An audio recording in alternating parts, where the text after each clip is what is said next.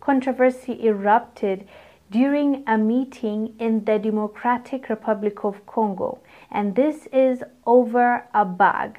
A bag that has the rainbow flag on it. This merchandise is seen as promoting LGBTQ, and the mining conference known as the DRC Mining Week had opened its 18th edition in Lubumbashi in the south of the country.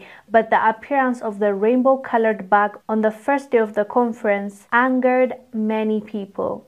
The civil society of Lubumbashi said, quote, the promotion of homosexuality is against our morals, our values, and our laws, and we won't let this pass and many people saw this as provocation to provoke the people into saying something, doing something, or taste the waters. How would the people feel about us introducing this merchandise, us uh, promoting the LGBTQ flag, even though the rainbow doesn't equal LGBT?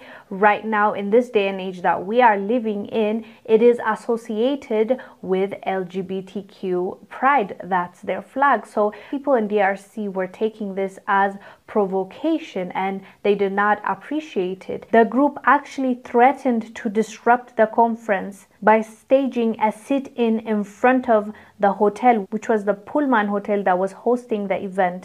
Even though this conference was a much needed conference, they're talking about electricity, they're talking about energy and the mining sector in Democratic Republic of Congo, which is an important, extremely important subject that needs to be discussed but unfortunately it was hijacked and it, it, turned into this controversy because of a rainbow bag like in the first place it makes me wonder why was it necessary for them to do that when they know they're in africa when they know that in a lot of african countries it is illegal? So why the need to promote that. Even if you're trying to make a case even if you're an activist you do it in a different time. Why do this on this event? Because this conference is an important one and they were trying to discuss how they can make it better for the DRC people when it comes to electricity. And so it is